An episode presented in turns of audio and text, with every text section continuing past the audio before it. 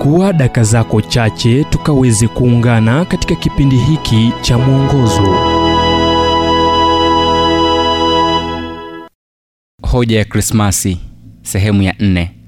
Akamzaa mwanawe kifungua mimba, akamvika nguo za kitoto, akamlaza katika hori ya kulia ng'ombe, kwa sababu hawakupata nafasi katika nyumba ya wageni. Luka mbili, mstari wa saba.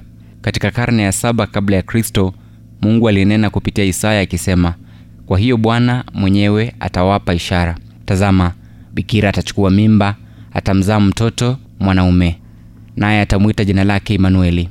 Isaya pia aliandika, maana kwa ajili yetu mtoto amezaliwa, tumepata mtoto mwanamume, na uweza wa kifalme utakuwa begani mwake, naye ataitwa jina lake Mshauri wa Ajabu, Mungu mwenye nguvu, Baba wa milele, Mfalme wa amani. Maongeo ya enzi yake na amani hayatakuwa na mwisho kamwe. Isaya 9:6 hadi 7. Mika alitaja Bethlehemu ndogo kama mahali alipozaliwa Yesu. Aliandika, bali wewe Bethlehemu Efrata uliye mdogo kuwa miongoni mwa elfu za Yuda, kutoka kwako wewe atanitokea mmoja atakayekuwa mtawala katika Israeli, ambaye matokeo yake yamekuwa tangu zamani za kale, tangu milele. Mika tano mstari wa pili.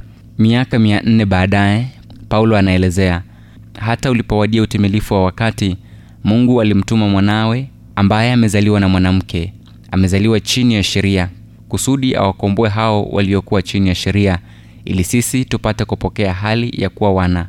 Wagalatia 4 mstari wa 4 hadi 5. Luka anasema siku zile amri ilitoka kwa Kaisari Augusto ya kwamba iandikwe orodha ya majina ya watu wote ulimwenguni. Watu wote wakaenda kuandikwa, kila mtu mjini kwao.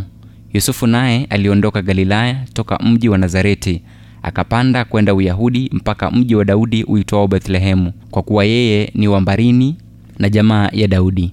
Ikawa katika kukaa huko siku zake za kuzaa zikatimia, akamzaa mwanawe kifungua mimba, akamvika nguo za kitoto, akamlaza katika hori la kulia ng'ombe, kwa sababu hawakupata nafasi katika nyumba ya wageni. Hiyo ndiyo hadithi halisi ya kuzaliwa kwa Yesu, kile kinachohusu Krismasi.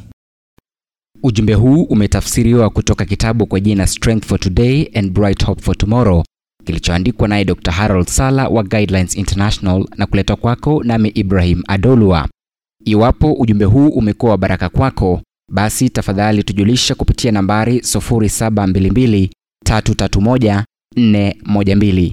Kumbuka ni 0722 331 412.